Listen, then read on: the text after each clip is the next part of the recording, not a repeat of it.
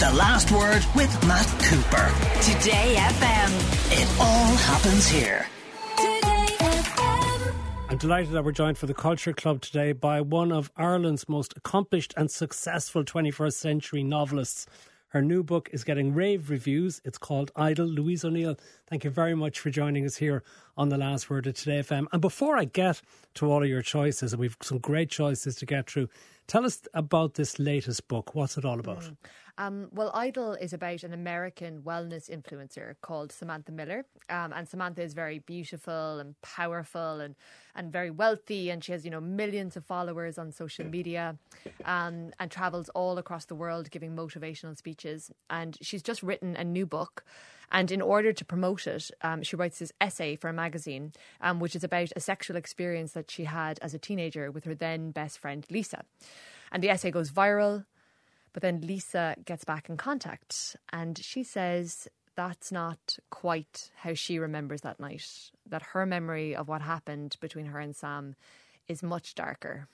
That's a terrific premise because mm. that really takes in so much of modern day life. Mm, yeah, well, I think you know if you it's there's memory and trauma and cancel culture and influencers and and wellness and like and and feminism and like it's it's kind of all in there. Um, but I think really it's an at its heart it's an exploration of sex, power, celebrity. Um, so if any of those sound good, I think this is the book for you. And also set in the United States of America. Mm. And I even saw one rave review that Tanya Sweeney wrote suggesting she expects that this will end up as a series on our TV screens. Has it been optioned yet? Um, well, there have been conversations, but I, I can't really um, say anything yet. But I just my dream, like Reese Witherspoon, I think would be sort of the idea. She would make an amazing. Not Gwyneth uh, Paltrow. Yeah. God, I don't know. Is that a bit close to home? I'm not sure. I mean, no, maybe she any would. Rese- any resemblance is strictly no, no, no, no, no, no, exactly. Oh my God, please, Matt, please do not get me sued. Okay. It sounds like a fantastic. I'm looking forward to reading it. Idol is the new book by Louise O'Neill. So let's get to the Culture Club and we'll get to books a little bit later because we always start with our guests on music and we ask for the first music that they remember buying. You're of a generation probably straight to albums rather than mm-hmm. singles because you're much younger than many of our other guests. So tell us the album that you selected. Okay, well, I actually couldn't remember which one of these it was. Um, and I have to say that these make me sound like a much cooler 12 uh, year old than I actually was. Um, but um, it was either um, Jagged Little Pill um, by Alanis Morissette um, or Tra- Tragic Kingdom um, by No Doubt. But, like, I mean, Alanis, I think, is sort of a, a cultural touchstone for women of my generation. I was absolutely obsessed with it. I remember being over in my grandparents' house and, and singing, you know, that, that lyric where it's like, you know, does she go down and you in a theatre? Like, singing it really loudly. my grandmother being like, please, please stop. so, you know, Alanis got me in a bit of trouble. Uh, let's hear a little bit of Alanis Morissette, and uh, isn't it ironic?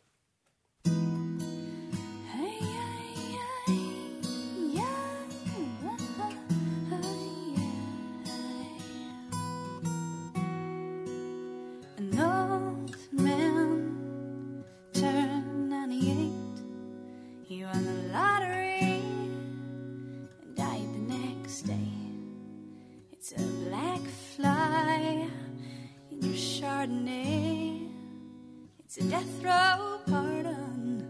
Two minutes too late. And isn't it ironic?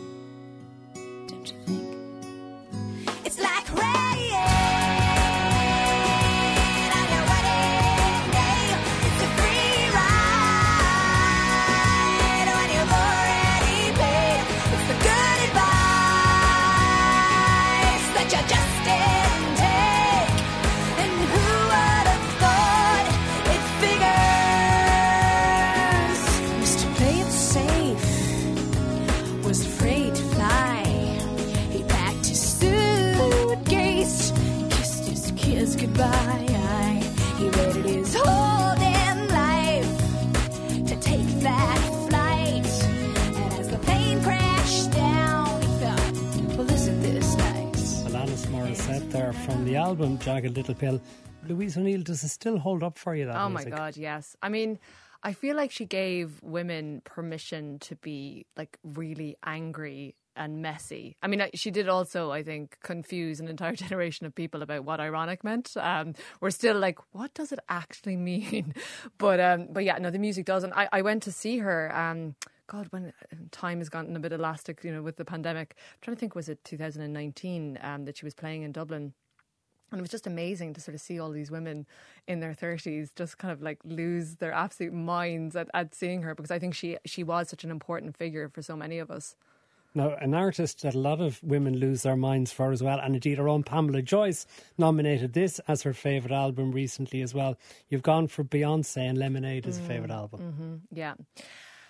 Um, I remember it was released in 2016, um, and it was just so. I mean, the music was incredible. It felt so honest and raw and vulnerable. Um, particularly, I think for an artist of like her caliber and sort of, I suppose, you know, just it's very rare. Often, you know, I think the more famous um, an artist or a celebrity becomes, like the less they kind of give a view um, of of themselves in that way. Um, and I think visually it was so it was just so stunning um, and yeah, I think it was just one of those albums that like really just blew me away. And I remember listening to it and feeling like that she had used like so much of her own life and her own pain to inform her art and to create like this masterpiece.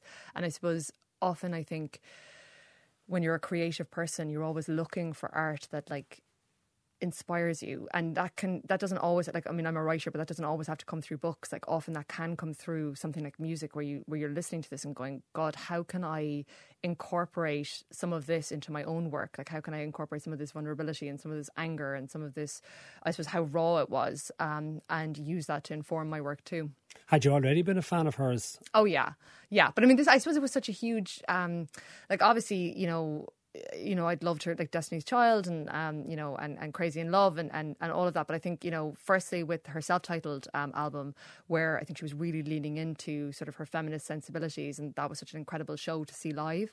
Um, and then when this album was dropped, I think it, it was like nothing we'd ever really seen before because the visual album was such an important aspect of that. Um, and I suppose up until that point, I had really associated, like you know, Solange, her sister, is is really is, has beautiful clothes and has like an incredible eye, and and I hadn't really, I think, thought of Beyonce maybe in those in, in that way. Um, so I think that felt like very very much like a surprise as well.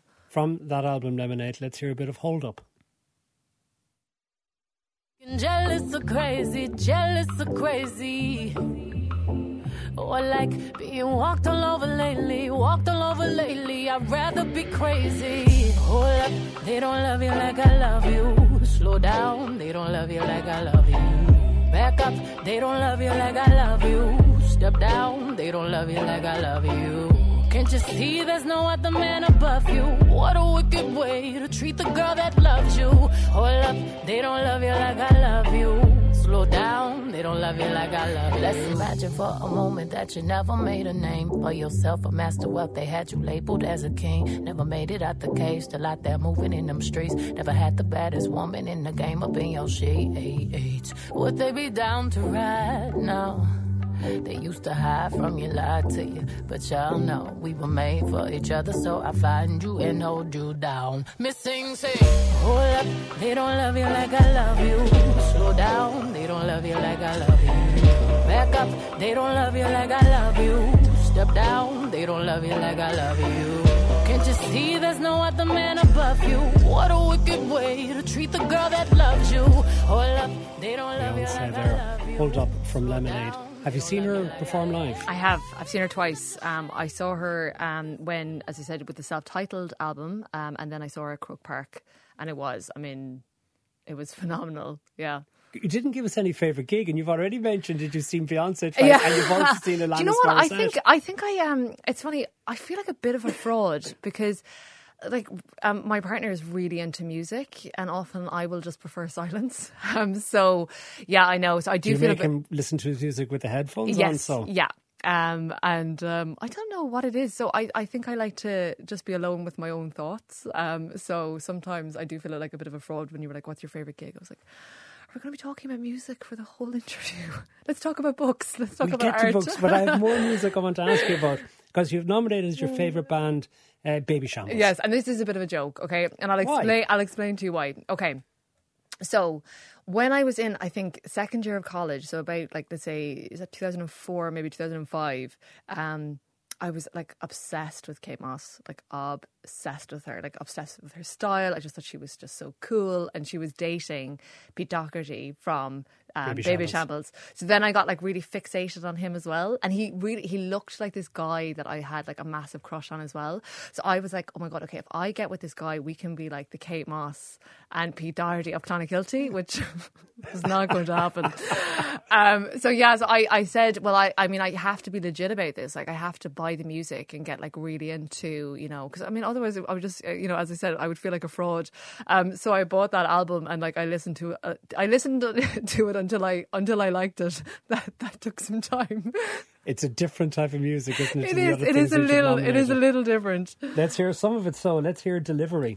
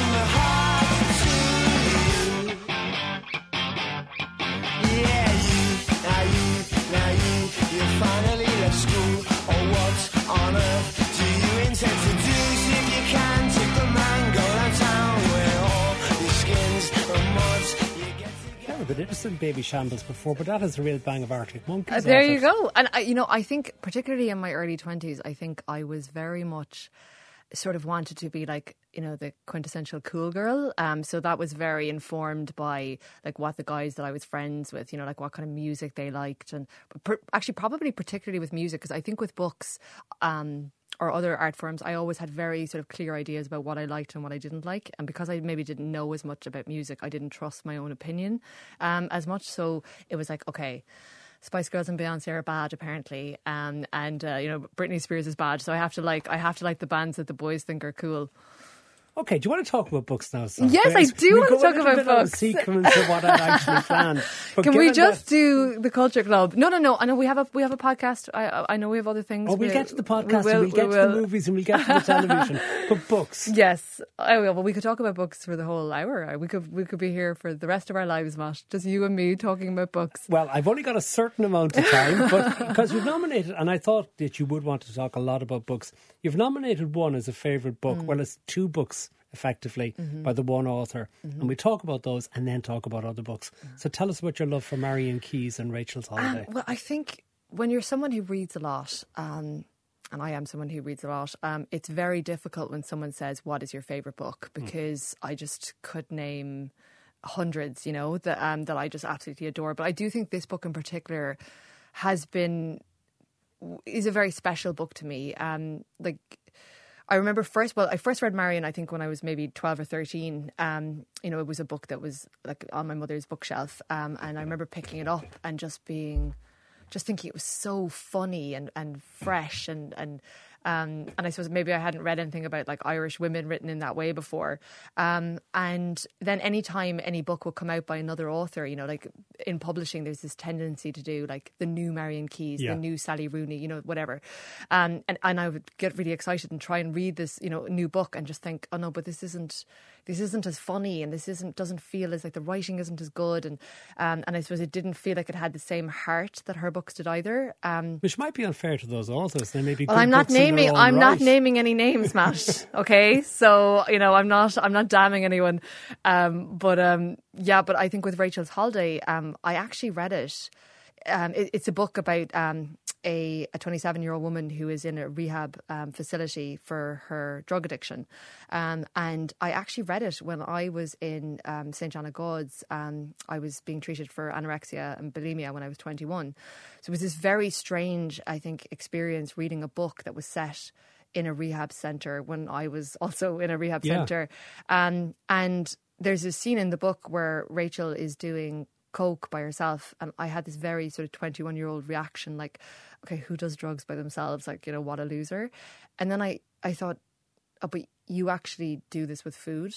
You use food in the same sort of secretive, furtive way that Rachel is using drugs. Um, and it was the first time that I'd ever sort of looked at my own behavior in that way. Like it was this really sort of like come to Jesus moment, nearly, you know. Okay. Um, and I think that book sort of became really important to me um, because of that. And then subsequently, um, Marian and I have become um, very good friends. Um, and when she said to me that she was thinking of writing a sequel to Rachel's Holiday, which just came out in February, again, Rachel.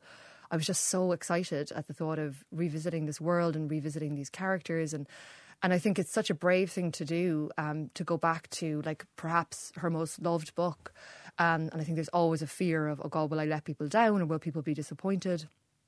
But she's such a brilliant writer. Like I think she is cap- like she's able to give the reader what they need, but also what they want. And I think that's actually a really hard like thing to pull off as a writer. But she's just she's so skilled.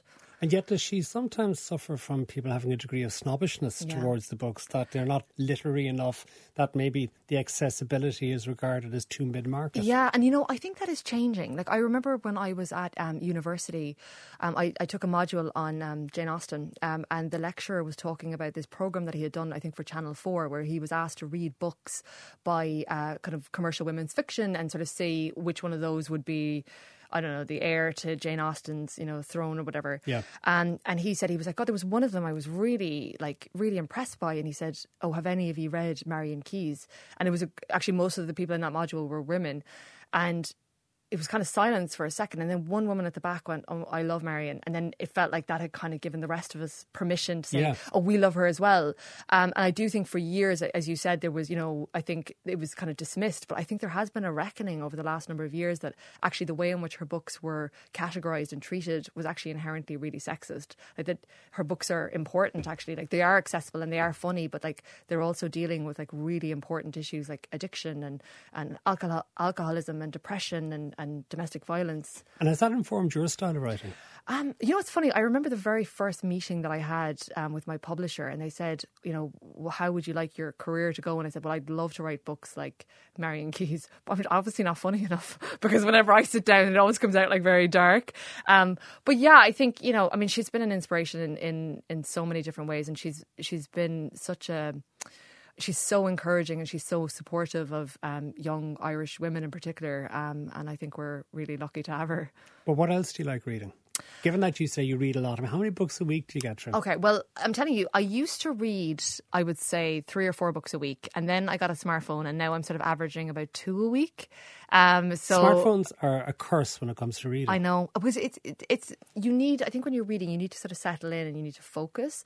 And if you're looking at your phone like every few minutes, like it's it, it's just very hard to I think just really become Yeah. like com- um, completely absorbed. Um, what have I read recently that I loved? Like I loved um, The Vanishing Half by Brit Bennett. Um, it's about these twins um, who are born into this community of light skinned black people um, and they kind of intermarry in order to have increasingly light skinned um, uh, black children. Um, and it's just this fascinating look at like colorism within um, the black community and race and and love. And yeah, I think like for me, a good book, I think it has to have three things. I want it to have like a really good hook, like a really good story, that the writing is beautiful um, and that I feel like it has something to say. And like I know even when I'm like writing my own books or like with something like Idol, I suppose that's. I mean, sometimes I'm I'm sure I don't get there, but I think when I start, those are kind of the three pillars that I'm like these are these are kind of what I want to achieve. Is it all fiction that you read? It's mostly fiction. Now, I, I feel like you probably read. Do you read mostly non-fiction? Yeah, I used to read when I was younger. It was all fiction. Now it's very rarely any fiction. Yeah, because my partner is also you know a journalist, and he's sort of similar. He's Uh, done the Culture Club as well. Yeah, he has. He has, and he's definitely like because now I'm sort of like pressing um, fiction on him. Um, but yeah, I think I want to escape a little bit. Um, when I when you know, so I, I suppose to me that's why I love fiction is because it it. Um, oh, I don't know. I feel like I'm getting an insight into uh, people and experiences and, and lives that are so different to me. Um, but um, I know maybe I should give nonfiction. Give us a few other uh, novelists that you love before we go to the break. Okay. Um, I, like there's people that I'm like I will always buy this person like Chimamanda Ngozi Adichie, uh, Curtis um, Sittenfeld. Um, I love uh, David Mitchell. Um, I love Meg Wolitzer. God, I'm trying to think who else. Like as I said, um, Margaret Atwood is obviously like an absolute, you know, go to. Um, I loved Kiley Reid's. Uh, she just had uh, such a fun age. That was a brilliant debut.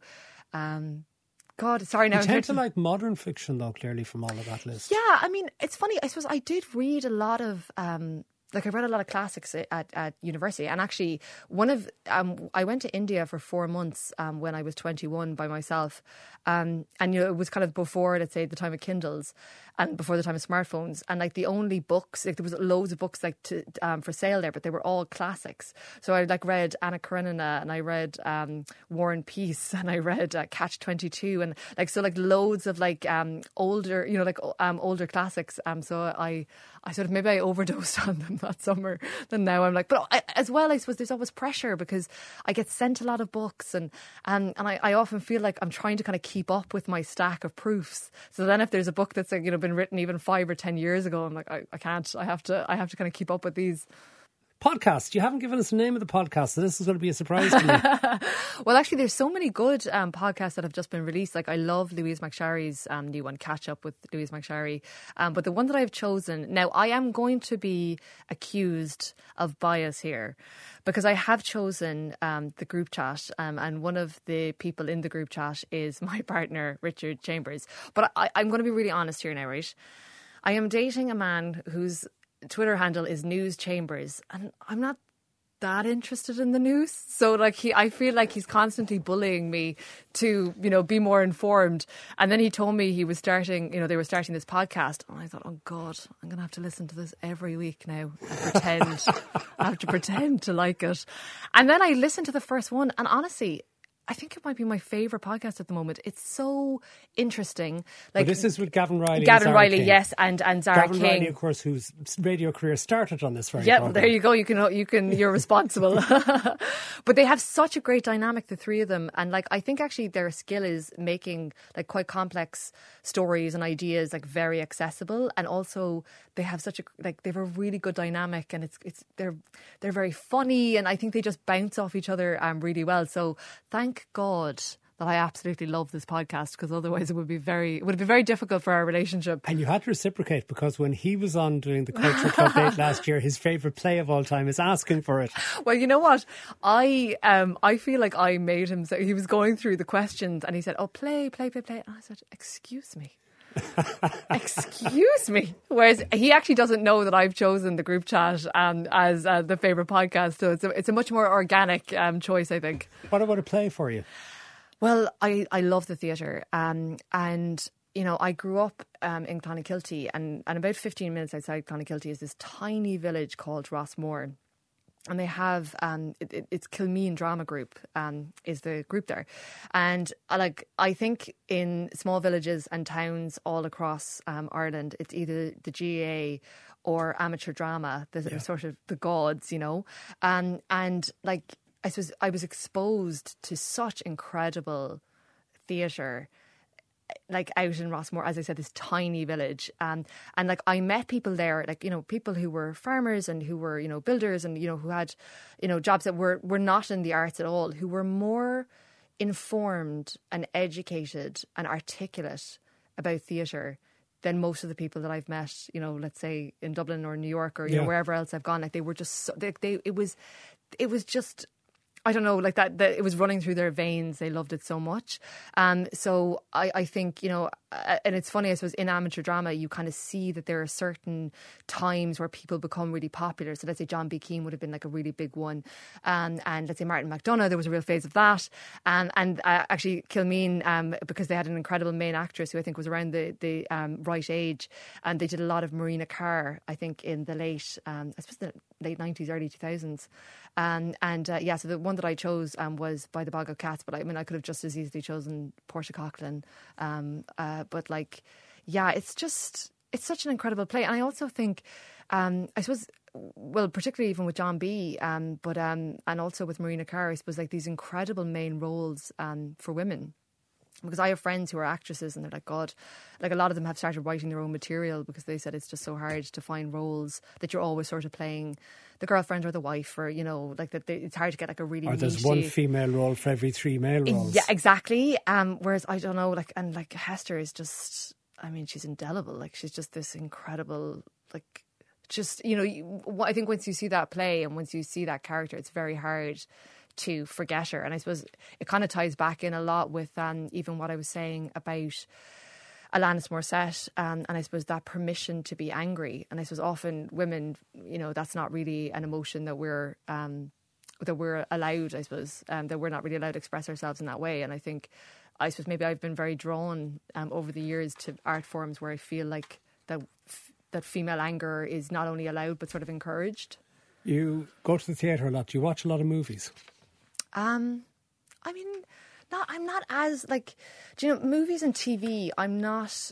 I don't know what it is. I suppose actually, to be totally honest, because I read so much, it does take time. up. Yeah, and, and I, I, I'm, I'm, and I, and I feel like.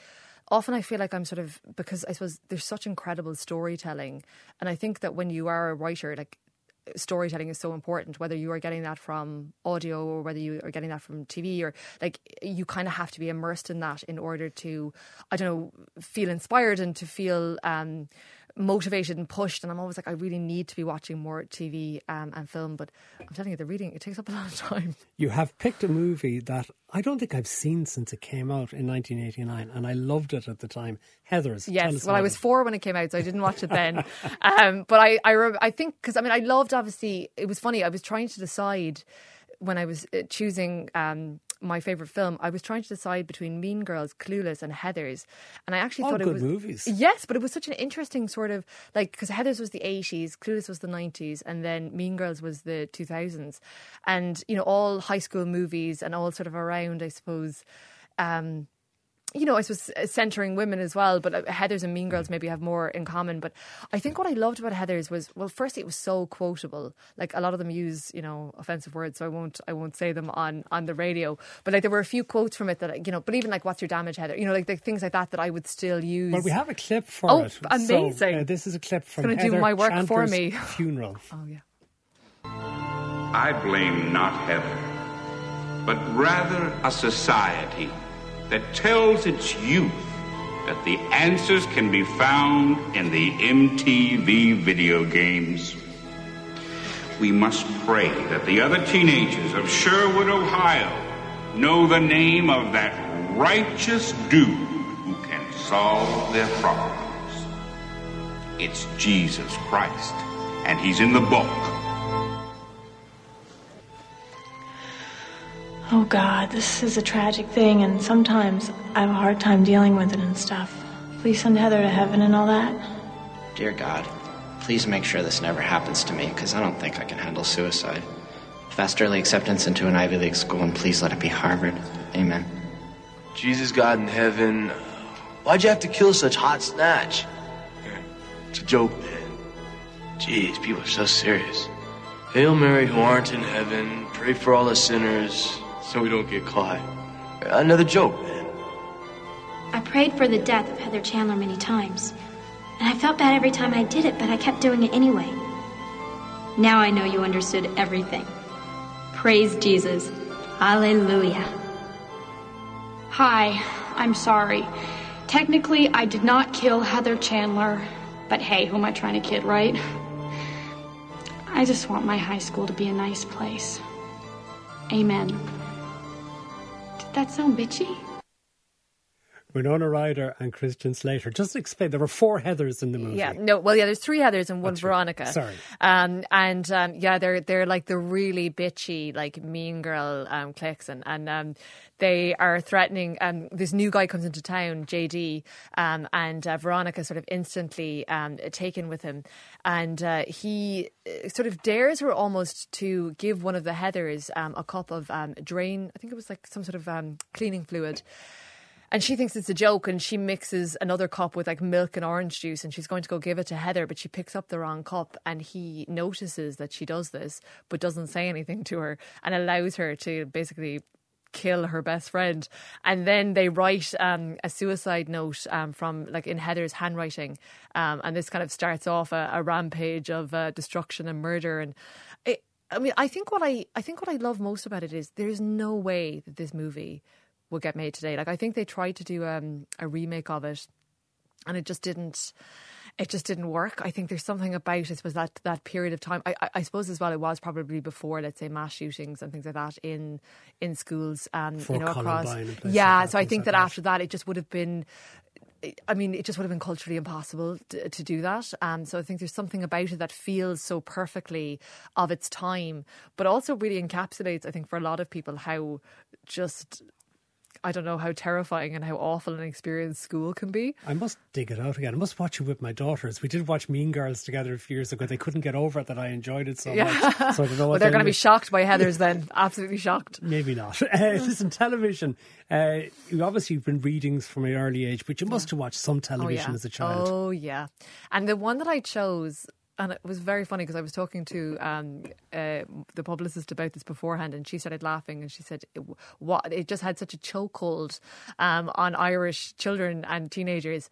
Was Home and Away every day, six thirty, every single day, Monday to Friday. It was just Why?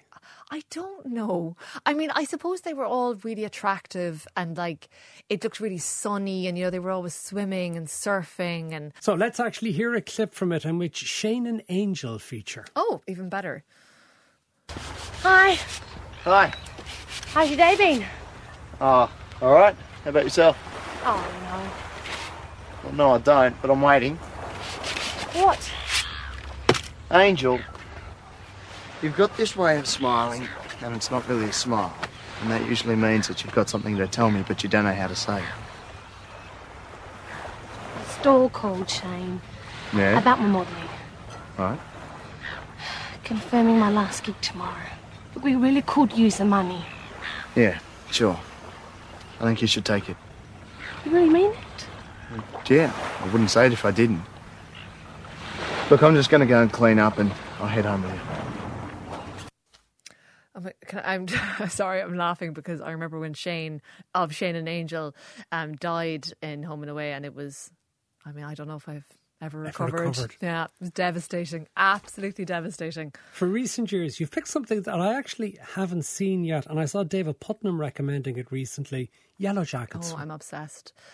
Okay, so I yeah, I, think there have been a lot of talk about it at the start of the year, um, and I started watching it, and it's about this. Um, an all girls uh, soccer team in the 90s in America who are flying on their way to like a, some big game, I don't know, regionals or something, and they crash and they end up in the wilderness for 18 months.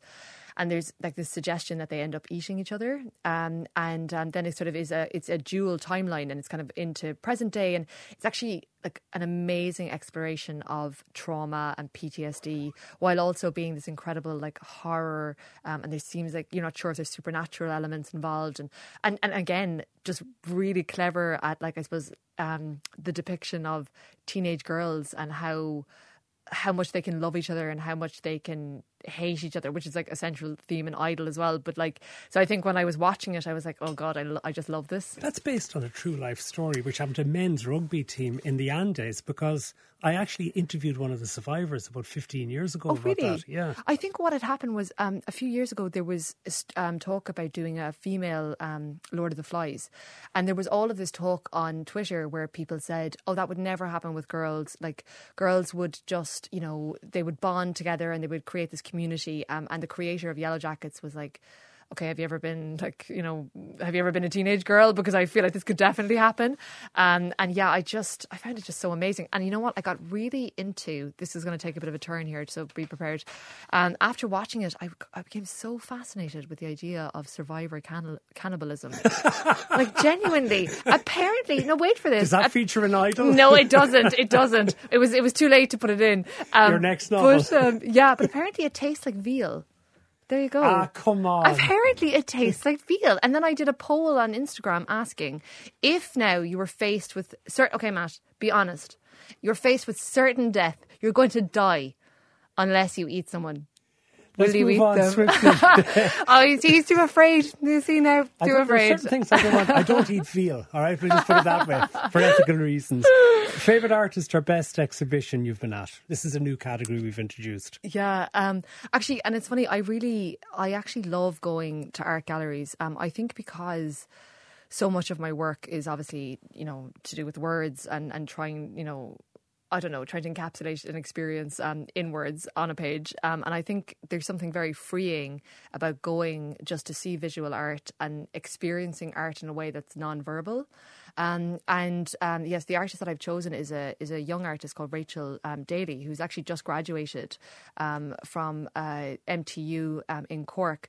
At the they Crawford College. Yes, um, and they asked me to um, they asked me to come and open her exhibition, her debut exhibition, um, and it was it was so powerful. Like it was um, videos and photos, um, and there were these really beautiful images. And then when you kind of looked up close, there was these hints of of danger and, and menace in them. And and you know, I think the reason why they asked me to open it was because it was really, I suppose, an examination of um, gendered violence um, in society. And I just felt very excited about the prospect, I suppose, of just you know, like I suppose you're kind of passing the baton on, on Yeah. a bit. You know, that like there's these younger women who are kind of coming up behind me who are so. I don't know, who are so passionate and engaged and who really want to use their art as a way of creating change in the world. And I was I was really blown away by her. I think she's going to be like someone that we, you know, really big in the future. Okay, one final one, and this is another new question we decided to introduce to the Culture Club. So we're starting it with you. Oh. Your cultural buried treasure. Okay. Anything you would recommend to anyone that perhaps has been overlooked? Okay, so this is quite funny because I chose this. Um, it's Return to Oz, which was a movie in the 80s, um, and it's a sequel to um, The Wizard of Oz. Um, and it's much darker than The Wizard of Oz. Um, I think much truer, actually, or much more true to the books. But it was very funny because I um I was like, this has been so overlooked. It's just such an incredible film. And I made Richard watch it with me. And at one part I said, Okay, this is gonna get really scary, okay? This is gonna just just just be careful and just mind yourself. and then the only way I can describe them was like the Billy Barry kids like arrived on screen and he just looked at me and he said, This is gonna be really scary, is it? And I was like, mm, okay. Maybe I shouldn't have chosen something that I haven't watched since approximately like 1992 um, as an overlooked kind of cultural gem. But it could be very important to any uh, yeah, listening. uh, yeah. So I will say, uh, but I, I still, I still have a really, uh, you know, a place in my heart um, for We have, a Return clip, to Oz. we have a clip from it in which Princess Mombi, the head switching witch, wants Dorothy's head. What do you think? I think you're very beautiful. I should hope so. Just who might you be? What are you doing here? I'm Dorothy Gale. Dorothy Gale. What's happened to the scarecrow? Come nearer to me. The Gnome King took the scarecrow and all the emeralds back to his mountain and turned everyone else to stone. You will be rather attractive. One day. Not at all beautiful, you understand, but you have a certain prettiness. Different from my other heads. I believe I'll lock you in the tower for a few years till your head is ready. And then I'll take it. I believe you will not. Tip-top! And then the Billy Barry kids bounce yeah. Well, you see, at the beginning of this, Dorothy is um, is in an asylum because they think she's gone. Um, you know that she's sort of lost her mind because she's talking about, um, uh, you know, the Wizard of Oz and, and, and being in the Emerald City and all these things. So it's it's quite look okay. As I said, I was very dark as a child. I found it very scary when I was a child. So I'm sorry, it might not hold up. No, it's a great choice. And Idol is the great new novel from Louise O'Neill. It's been great having you here in the Culture Club. Thank you so much. The last word with Matt Cooper. Today FM. It all happens here.